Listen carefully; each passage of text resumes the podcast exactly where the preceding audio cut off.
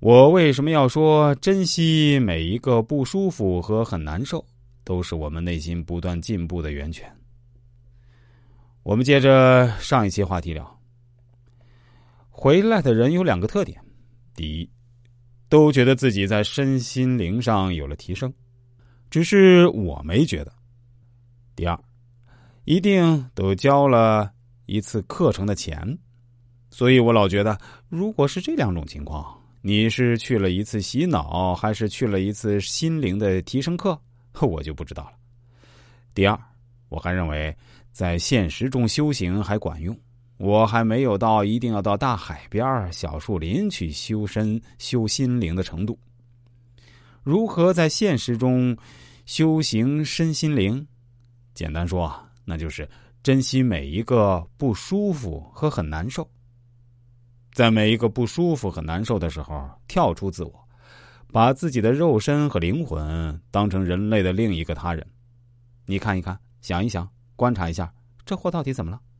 这个称为我的这个东西，他感受到了什么？他为什么不舒服？他为什么很难受？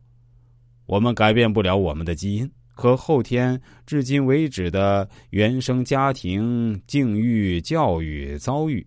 但是我们可以从任何一刻开始察觉，察觉什么？察觉到我这个货到底怎么了？不要把舒服当成天经地义，不要把难受马上甩掉，珍惜这些不舒服、难受，觉能生慧，察觉才能产生智慧，让我们更好的和自己的肉身、灵魂相处，更好的运用自身的肉身和灵魂。道理只有一个，没有三点啊。今天只是这一个道理。我给大家举两个例子，一个是曾国藩最著名的故事，他常说一句话呀：“好汉打脱牙和血吞。”此二语是于平生咬牙立志之决。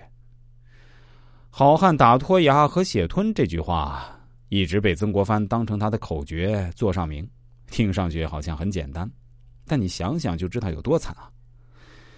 曾国藩又举了一些例子，说：“与庚戌辛亥间，为京师权贵所唾骂，就是他在京城当官的时候啊，被京城的权贵臭骂。癸丑甲寅为长沙所唾骂，就是在癸丑甲寅年被长沙这些人所骂烂。乙卯丙辰为江西所唾骂，在江西打仗又被江西人骂。”以及越州之败、靖江之败、湖口之败，盖打脱牙之时日多矣。